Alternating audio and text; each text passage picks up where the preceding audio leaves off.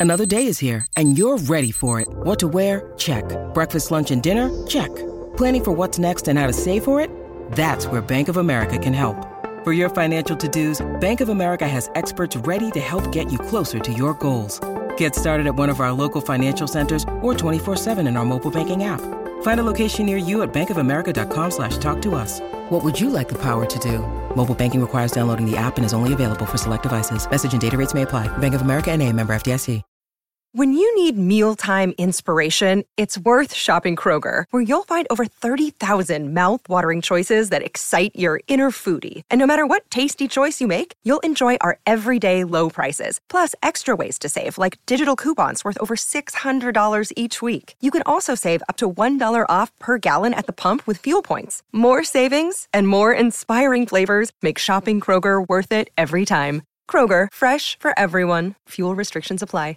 Hello, everybody. This is Marshall Poe. I'm the editor of the New Books Network. NBN listeners like to read books and buy them. So we thought we'd tell you that right now, our friends at Princeton University Press are having a remarkable site wide sale. You can get 50% off books, including ebooks and audiobooks, with the code 50, F I F T Y, at checkout until May 31. You can save some real money on Princeton University Press books. I encourage you to go there and check it out. Welcome to the New Books Network. Hi, welcome back to the New Books Network. My name is Adam Bobeck, and I'm a PhD candidate in sociocultural anthropology at the University of Leipzig. I am extremely excited to welcome Dr. Alan John Ainsworth to the show today. Dr. Ainsworth is an independent scholar based in Edinburgh, and he researches and writes mainly on jazz, jazz photography, the history of photography, architecture, and design. Today we're discussing his new book, Sight Readings Photographers and American Jazz from 1900 to 1960, which was published in 2022 with Intellect Press. Dr. Ainsworth, welcome to the program. Thank you. Nice to be here. What inspired this book? Well, I suppose I have to go back over 10 years to answer that question, really. Um, and I guess there are three main three main inspirations behind it. The first is that I am a photographer and I do photograph jazz musicians. And I think the experience of doing that over the years has been that you get to know musicians and you get to know the um, the life behind the performance, if I could put it that way. Um, it become it, it, soon became clear to me working with jazz musicians and photographing them that there's a there's a culture there and there's a community behind the performance. And I began to feel as a photographer that there was more to photographing jazz than simply photographing musicians in, in performance. So I think that was one factor, and that goes back a long way, as long as I've been photographing musicians. The, the second, I guess, was my own reading of photographic history and my own reading of photographic theory, which has emerged and developed over the last 40 or 30 or 40 years. And in many respects, I um, have concerns about the way in which photographic theory has developed, and in particular, in the sense that uh, the way in which photographers can actually manage the image they produce has tended to disappear from thinking about photographs.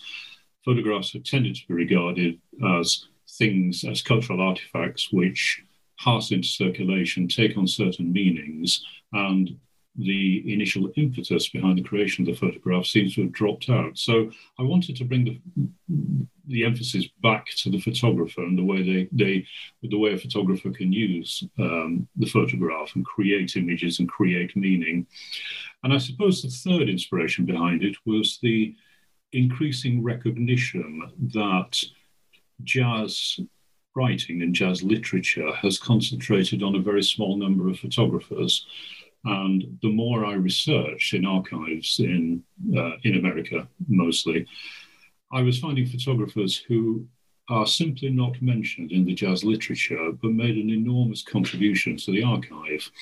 And I became very concerned that virtually every jazz book concentrates on a relatively small number of photographers and they're mostly white art photographers. And I found that a large number of photographers were simply being overlooked. So I suppose those are the three the three things that came together in the book. Can you talk a little bit? I mean, you just touched on this. Can you talk a little bit about the research that went into this book? Yes, yes, of course. Um, I, I, I suppose at the point where I realized that um, the book needed to be written and I had a broad idea of the approach I wanted to take, um, it, it became clear that the only way to pursue this really was by going and looking at photographic archives, and in particular, trying to find examples of um, the work of photographers who might be a little bit different or don't appear in the jazz literature. Um, and given that I wanted to concentrate on America, which is a point we might want to come back to at some some some point, um, I I knew that the archives, most of the archives, were in America, uh, and so there was no no option but to go and dig them out, dig out the photographs. Uh, which is what I did over a period of about five years in six or seven different research trips to America. I probably consulted photographs in about 15 or 20 different archives in, in the US. Um, some of them were large archives of well known photographers, but I, I, became particularly interested in archives which had examples of the work of photographers who were not um, were not covered in the literature.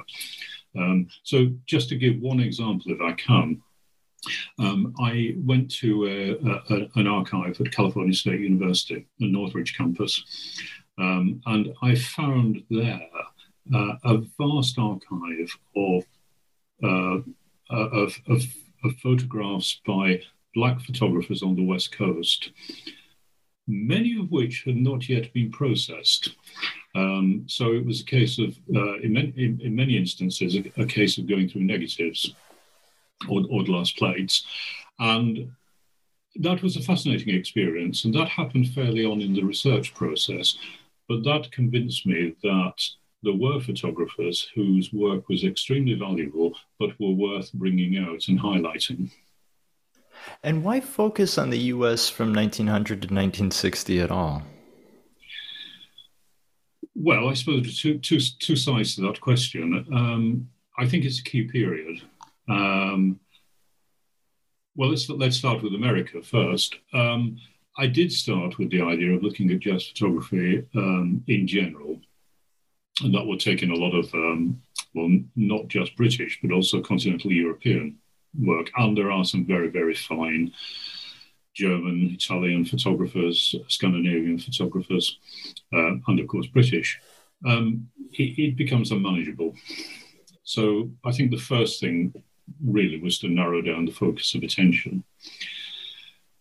But there's a more fundamental reason, which is that increasingly, as the research progressed, what became clear was that I was situating photography in a specific cultural context.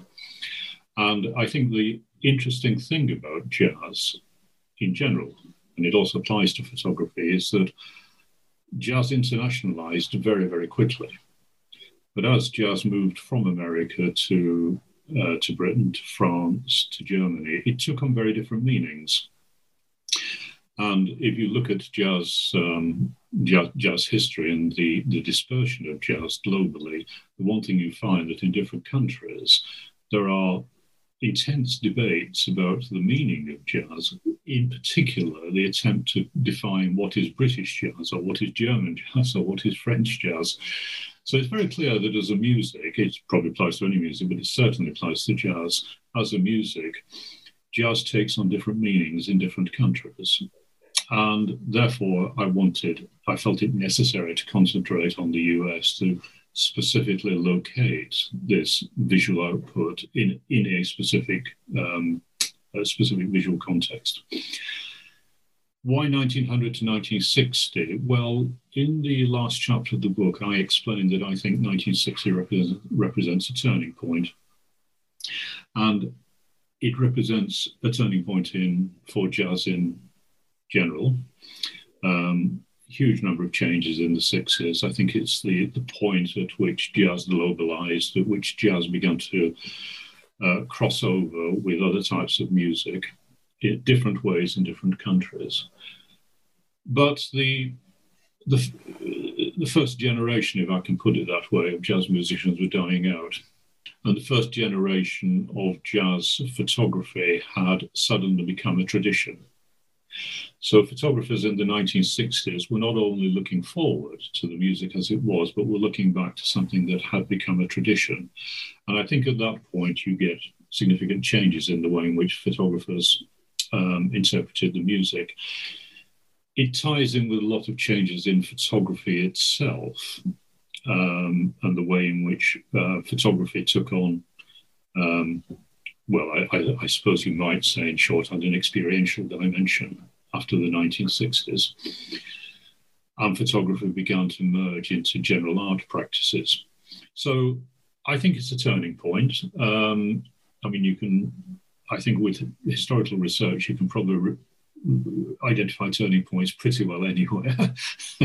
but I think there is a good case to be made for the fact that from about 1960 onwards, the nature of photography and the nature of jazz photography and the nature of jazz changed, and probably a convenient point to look back at the history of jazz photography. If I may add just one further point, um, there aren't many full length books on jazz photography, but one that inspired me perhaps I should have put this in the inspirations in your first question, um, was Benjamin Cawthra's book, Blue Notes in Black and White.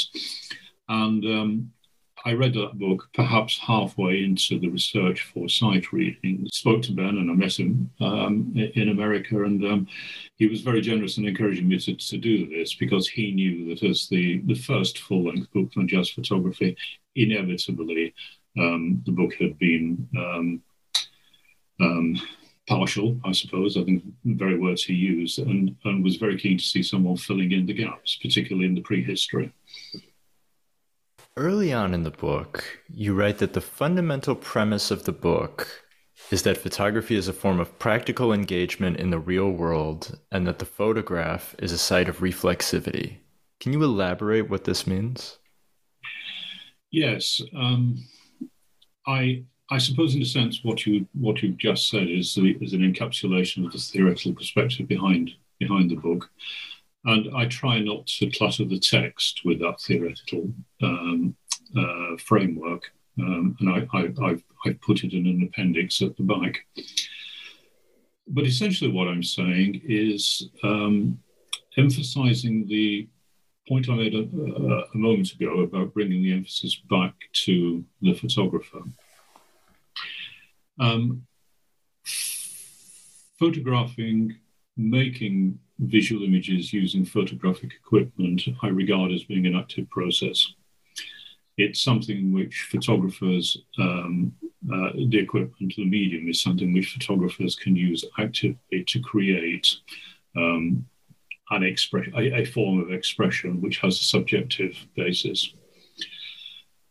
And in looking at jazz as an example of this process, what I was trying to do was to look at the ways in which photographers have taken the medium, taken the technology of the medium, and used it to express their own elements of their own subjectivity.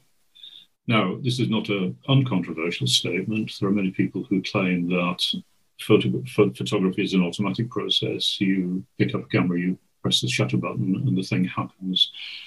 And obviously, it is true that as a technology, photography constrains the eventual visual output. But what I wanted to emphasize was that there are um, there is considerable latitude within the technology for photographers to impose their own vision on the, the visual output. So that's the first point. The second point, when I talk about this engagement and reflexivity, um, brings me to the question of the relationship between the context in which photographers operate and that subjectivity. And this is a, a debate in the social and cultural sciences, which has been going on um, forever. Um, the relationship between the structure in which we live, the structure which confronts us all, whether it's cultural, social, political, economic, and the individual. How much is the individual and his or her subjectivity uh, shaped by structure? How much can that subjectivity impose itself upon the structure in which we all find ourselves? And again, um, my concern about much photographic theory was the emphasis upon um, structure rather than subjectivity. And I turned to the um, theoretical writings of a British sociologist, Margaret Archer, who has, in a number of books, has addressed this particular question. And what I find attractive about the way she addresses it is that um, she um, creates a has, has, created a body of theoretical work in which both um, social cultural structures and individuality have a measure of autonomy. And she explores the way in which that autonomy plays itself out and interacts with each other. And her the, the, the phrase reflexivity I, I take from Archer and it's her description of the ways in which individuals interact with the world and take from that conscious, active interaction, uh, reflect back upon themselves in a, a dynamic process. So, in a sense, what I've done is to take Margaret Archer's um, theoretical writings about individuality and reflexivity and apply it in the case of photography. Could you talk a little bit about the ways in which photography has shaped jazz? The way photography has shaped jazz. Yeah. yeah. Yeah. Um, well, I suppose you have to look at this from two sides, really, from the point of view of viewers of photography, the way they see jazz, and jazz musicians and jazz practice. We take the first, um, it's clear that photography has had a huge impact on the ways in which people see jazz and think about jazz and think about jazz musicians. Um, one of the things I sometimes do if I'm giving talks on jazz photography, and I do this when I'm talking to photography groups rather than jazz enthusiasts, is I say to the photographers, um, how many of you would regard yourselves as being jazz fans or jazz enthusiasts? And maybe two or three people put their hand up. And then I say, how many of you have been to see jazz performances? And maybe a couple more might put their hand up. And then I say, how many of you have an idea about jazz? What, what do you think a jazz musician looks like? And everybody puts their hand up. and then, of course, I say, well, where do you get that idea from? and the answer is photography. Um, jazz is unique in that um, it's the first art form whose entire existence has been documented visually. Um, and that, that has created um, meanings around the music and expectations about what jazz is because not many people, jazz is a minority music, not many people actually have direct experience of jazz or the, the jazz, the jazz performance, but virtually everybody has seen photographs of jazz musicians. And given that the same photographs tend to get circulated over and over again, um, the iconic photographs, then um, people tend to pick up the same sort of um, ha- have a common understanding of the jazz musician. So we're talking about uh, musicians who are dressed in certain ways, um, behave in certain ways. There's cigarette smoke. It's in a dark environment. There are saxophones around. There are double bass around. Probably the two instruments that most the most iconicized jazz. Um, and and they're, they're, they're, probably black guys rather than white guys. And that's the impression that people have. And they're probably men rather than women, right? And they're, probably, and they're almost certainly men rather than women. Yes, that's right. Yeah, exactly right. Yes. So that impression has filtered through, and photography has had a huge impact on what people think about jazz to the point where many people who perhaps had no contact whatsoever with jazz can tell you what they think jazz is. Um, one jazz textbook, John John Szwed's book, uh, Jazz 101. Um, I can't quote it exactly. I'm doing it from memory. Uh, he says that the jazz musician is perhaps the most powerful cultural stereotype that's been been that's come into existence, apart from that of the English gentleman. so I think that's an interesting way of looking at it. So, so one side, one answer to your question is the way in which photography has influenced the perceptions of jazz. And on the other side of the question, then, is, is has it influenced jazz practice itself? Has it influenced musicians? And I think the answer to that is undoubtedly yes, and from a very early stage. So, one of the things I do in the book is to try to look at types of jazz photography that tend to be uh, overlooked, actually, in many cases, completely ignored in the jazz literature. And one of those is jazz portraiture, studio portraiture. And jazz musicians started going into uh, portrait studios in the 1920s. These are very different types of photographs from the guy guy in the smoky club with the saxophone. Um, these these are publicity photographs in the main. And I think because they're publicity photographs, many jazz scholars tend to ignore them. You know, that's commercial, that's that's publicity. But actually, I think they're exceedingly important because they show that as early as the 1920s, jazz musicians wanted to go into the studio and wanted to present themselves in certain ways. And you get from those photographs um, clear understanding of the relationship between jazz and its commercial environment. Um, in in the book, I I situate these the, the jazz portraiture of the 20s and 30s in the context of Hollywood portraiture, because um, it was Hollywood portraiture which was incredibly um, widespread, incredibly powerful cultural influence in America in the 1920s and 30s. And it's that that really sets the, the standard, as it were, sets the context in which jazz musicians were operating. Of course, when it came to doing the photographs, the portraits are actually very different from Hollywood photographs. So it's the difference between the jazz portraits and the Hollywood photographs, the gap between the two, that you can you can begin to read these these photographs. So um, from the 20s onwards, then jazz musicians were aware of photography and were actively using photography. I think another example would be in the 40s with the um, uh, the bebop generation, Gillespie, Parker, Thelonious Monk, and others, who consciously used the visual image as part of the ways in which they were developing jazz. And this was picked up in the literature at the time, is always picked up in jazz history. It's the fact that Gillespie appeared with his horn rimmed glasses, his beret, his goatee beard, and so on, his, his upturned trumpet. Um, you know, uh, Thelonious Monk was well aware of the visual impact of his uh, performances, his dancing around the stage, his hats, and so on. Um, I'm not sure Charlie Parker was. I think Charlie Parker was just too absorbed in his music to be concerned about the visual impact.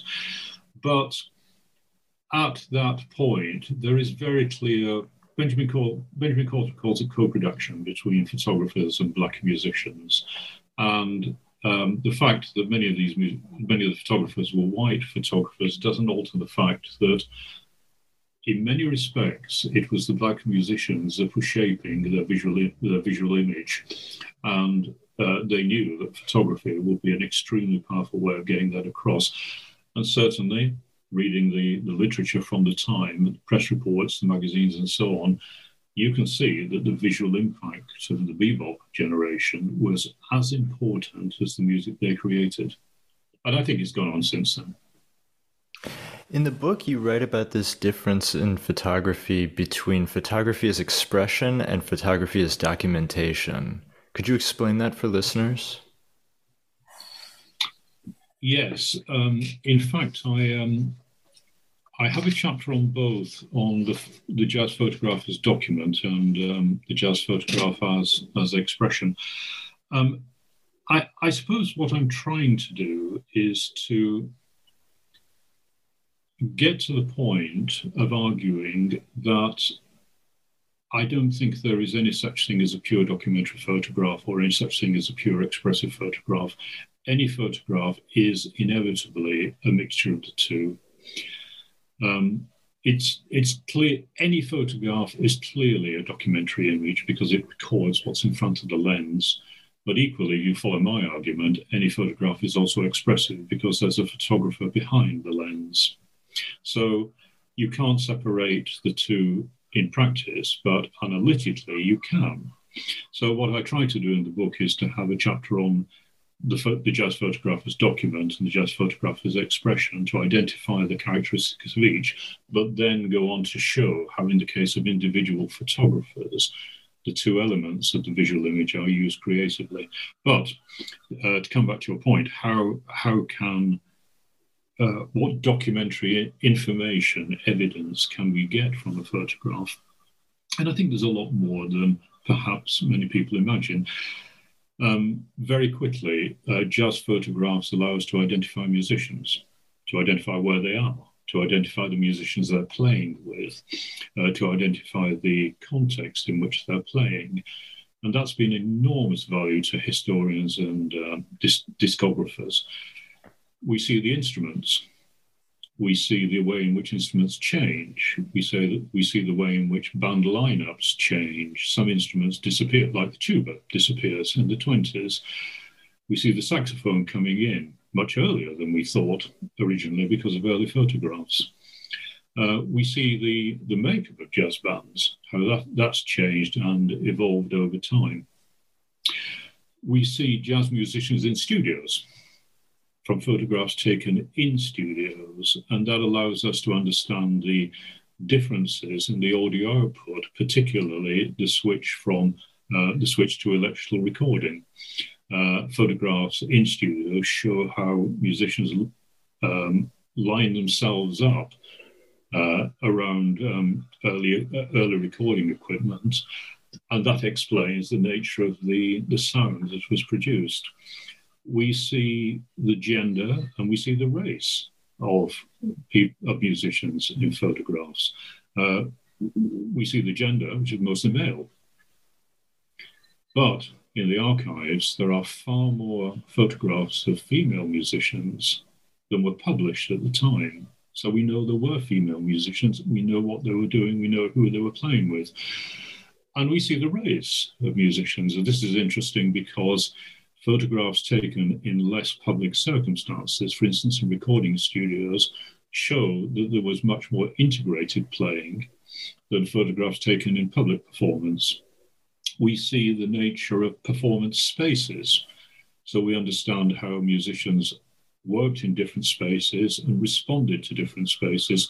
And we also see the more informal side of the jazz life, jazz musicians on the road, taken in tour buses, and get an impression um, of what life was like. So, in all those sorts of ways, jazz photographs give us documentary evidence. And that documentary evidence is, I think, a lot wider than many people um, have assumed. So, in chapter three, you talk about jazz images as documents, and in chapter four, you talk about jazz, images, jazz images as expressions. So, maybe now is the opportunity to. Yeah, okay. Yeah. Yeah, yeah, okay, good, thanks. Yeah.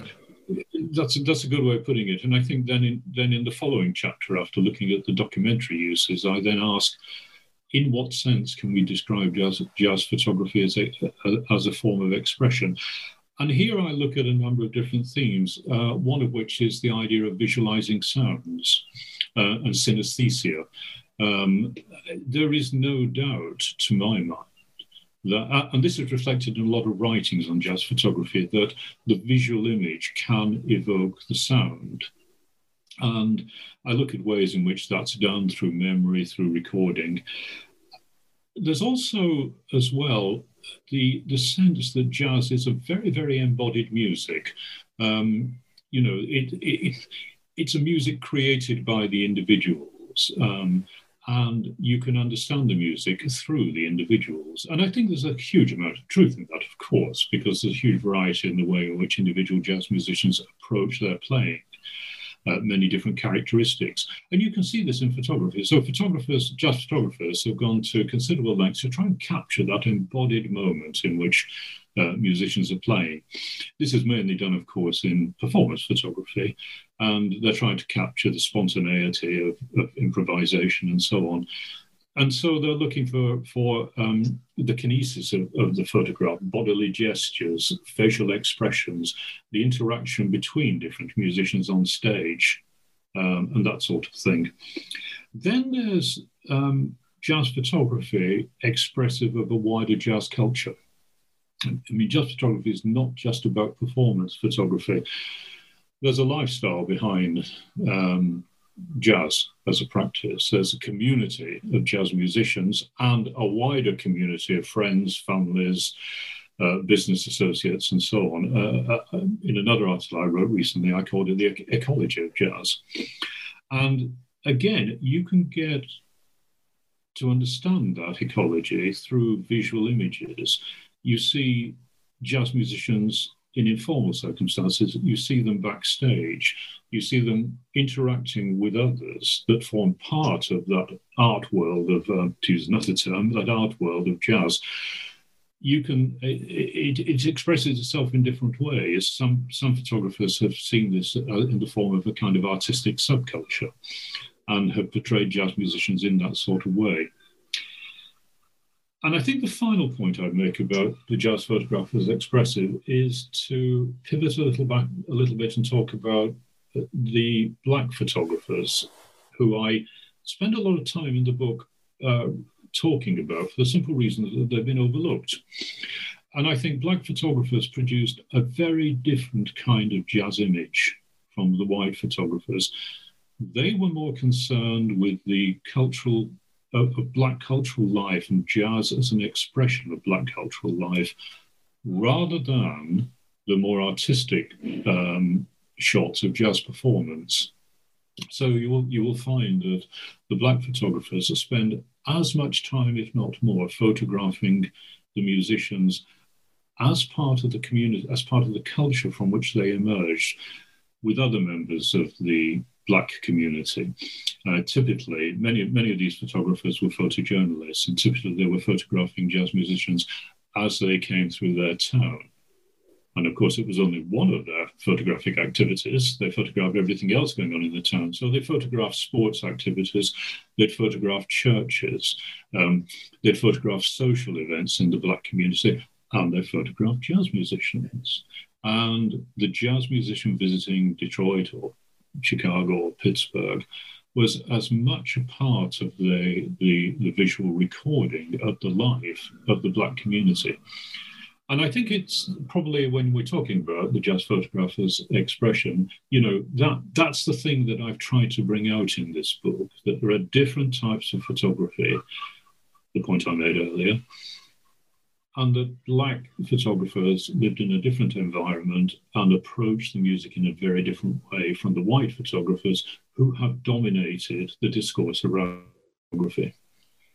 Yeah, right on the uh, the second page of the book, you mentioned that there are really two problems with jazz photography. The first problem is is that that the canon is almost all white men, and the second problem is that there's a canon at all. Yes, yes, that's right. That's right. The canon is almost white photographers. Um, uh, perhaps with one exception, which is Chuck Stewart, a black photographer who carved out um, a very considerable reputation, very, very uh, accomplished photographer. Um, interestingly enough, Chuck Stewart was in fact um, started as an assistant to Herman Leonard, the, the photographer that everyone thinks of as the the white jazz photographer. Um, and I think working with Leonard gave him a start in the business, but he was a very, very accomplished photographer uh, in his own right. Um, but apart from Chuck Stewart, all other photographers that tend to get written about um, are white photographers, and it's a relatively small number. Um, there are a couple of young American scholars who I quote in the, the book who've done a survey of photographs in jazz educational texts. And I won't quote the percentages to you, but um, they show quite clearly, having been through a number of, of key texts, how a very small number of photographers dominate um, the, the, visual presentation of jazz. Um, and I, I, give another, exa- another examples as well so there, jazz scholarship has created a canon of jazz photographers, and that canon happens to be largely white. This is an extraordinary situation because over the last 30 or 40 years, jazz scholarship has moved in exactly the opposite direction.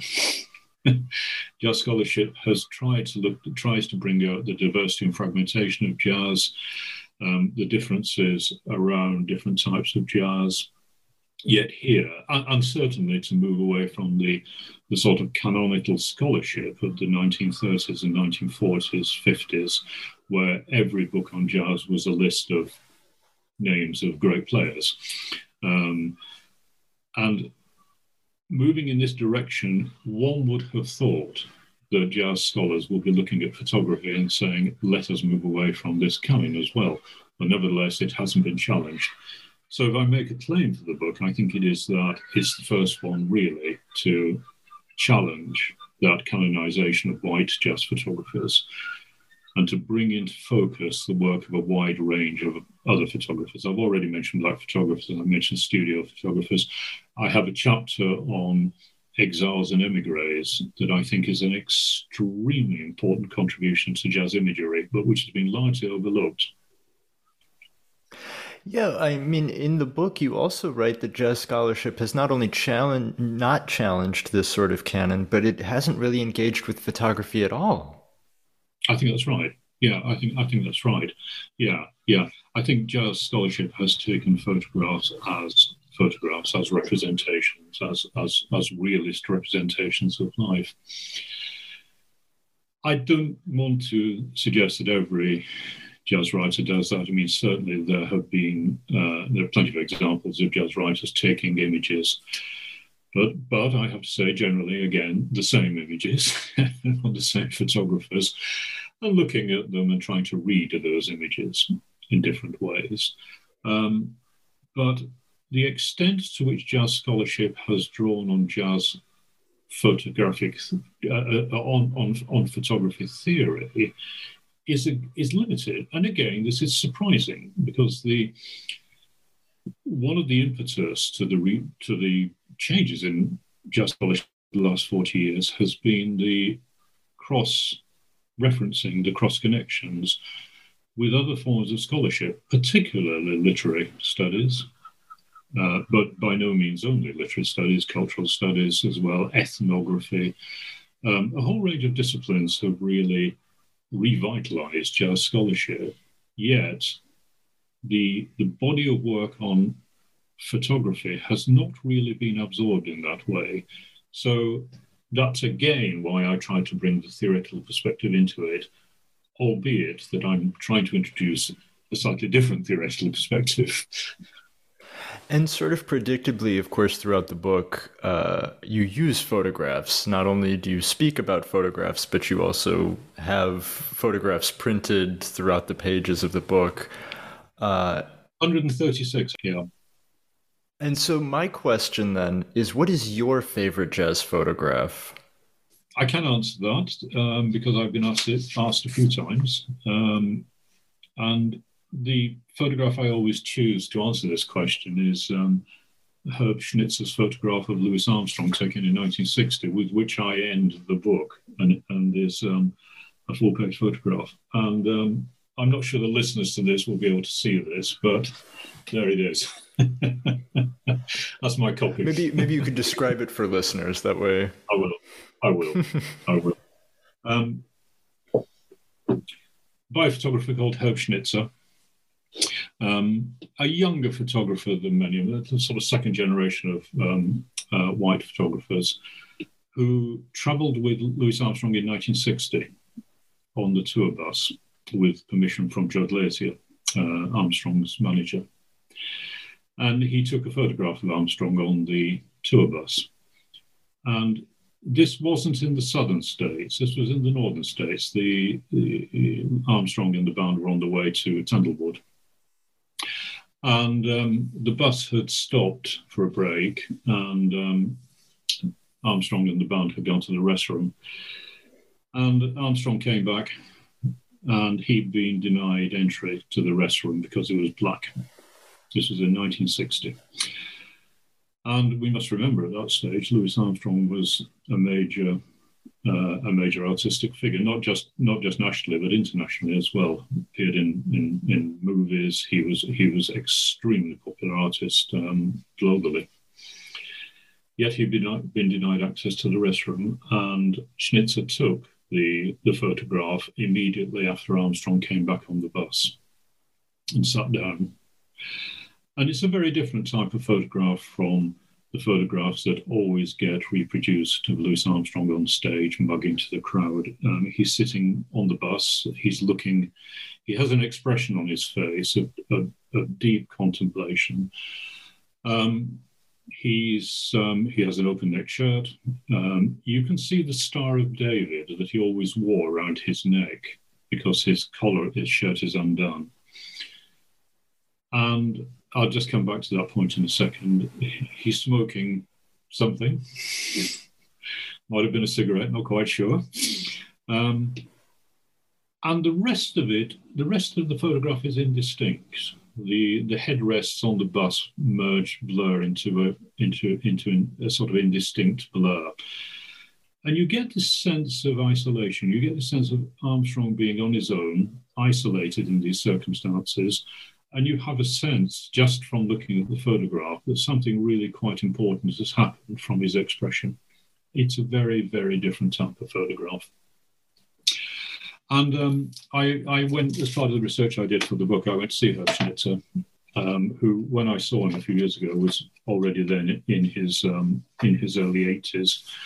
And um, he lives in St. Petersburg, Florida. And um, I spent a long time talking to him, and he told me the story about taking this photograph. And this is this is the quote a quote from the discussion I had with Herb when Louis Armstrong returned to the bus. He was furious.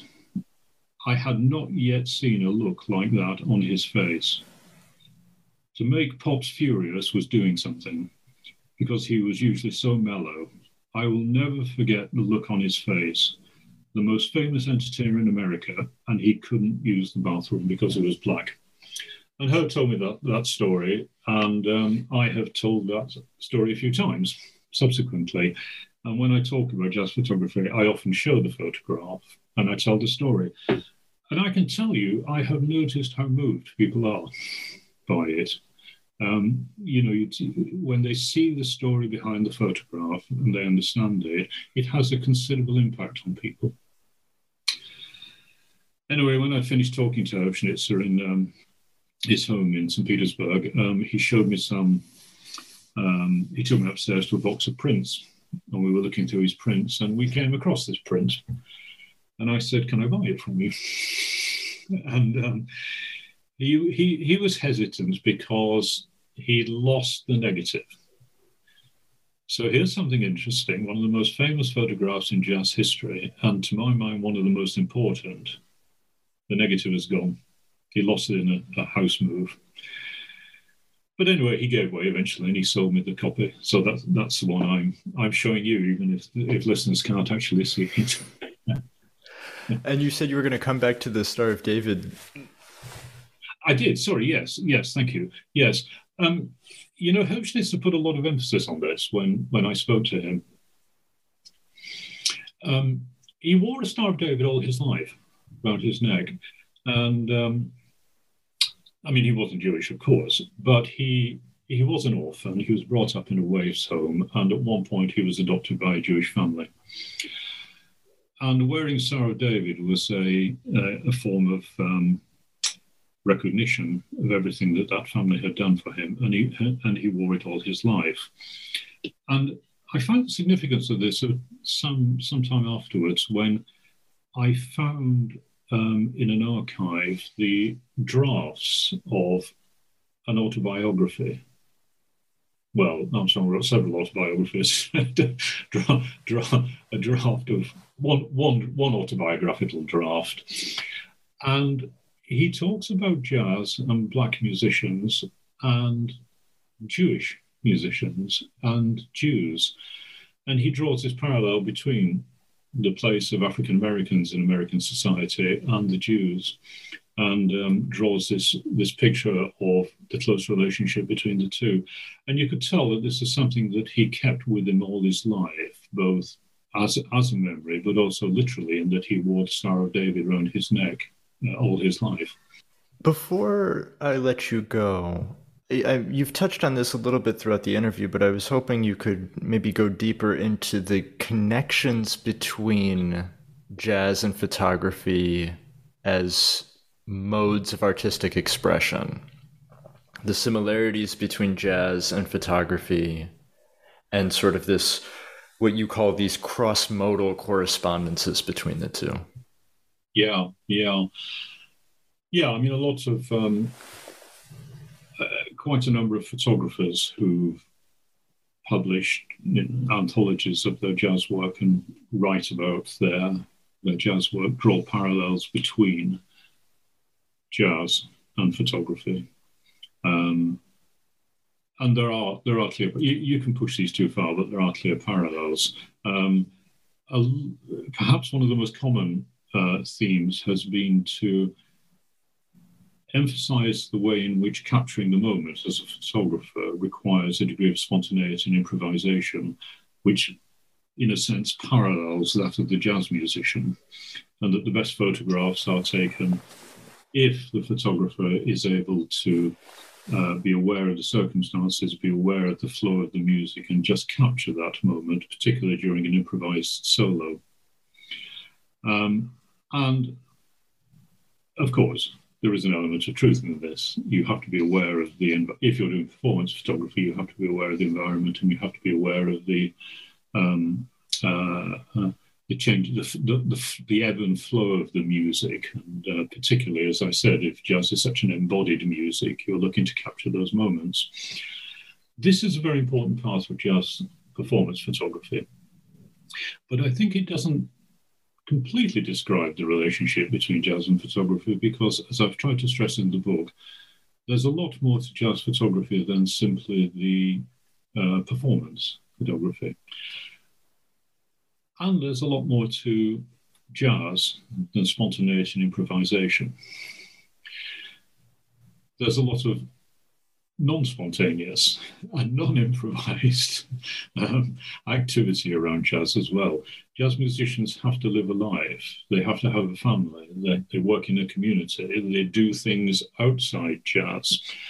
And I think in that respect, um, and perhaps if I brought this out in the book again, um, it's an important thing to stress that creating creating an artistic artifact is this combination of structure, process, and technique, and spontaneity and creativity. And that's what I've tried to bring out in as being the essence of all the photographs I've looked at in the book. Clearly, some emphasize one thing, some emphasize another. And that's in the nature of jazz performance as well. Um, we can spend a lot of time talking about jazz as pure improvisation, but we know it's not. We know it's not pure spontaneity. What makes jazz such a unique and fascinating form of music is the way in which these two elements interact. And I think that's true of photography as well. Um, and if that brings me back to the point about uh, photographers and reflexivity, well, perhaps that's what I'm trying to do in the book and make those connections. Perfect. The, uh, this book, I have to say, it's 300, 400 pages long. It's over 400, yeah. But it's so easy to read. You know, I told you before we started recording, it, it, I read it in two or three sittings. It was so entertaining. You write so accessibly about such different topics. I mean, obviously, this book is fantastic for people who are interested in photography and jazz. But also, as I'm sure listeners have gathered from this interview, it's fantastic for people interested in discussions on race and gender and uh, US history in the 20th century and how all of these things combine. I have one final question for you, which is a tradition on the New Books Network, and that is to ask what you're working on now. I'm working on um, a, a number of British photographers. Um, and I'm doing some work in connect with in conjunction with the National Jazz Archive in in this country, um, which has a collection of a very fine collection of um, a number of British photographers from the 60s onwards.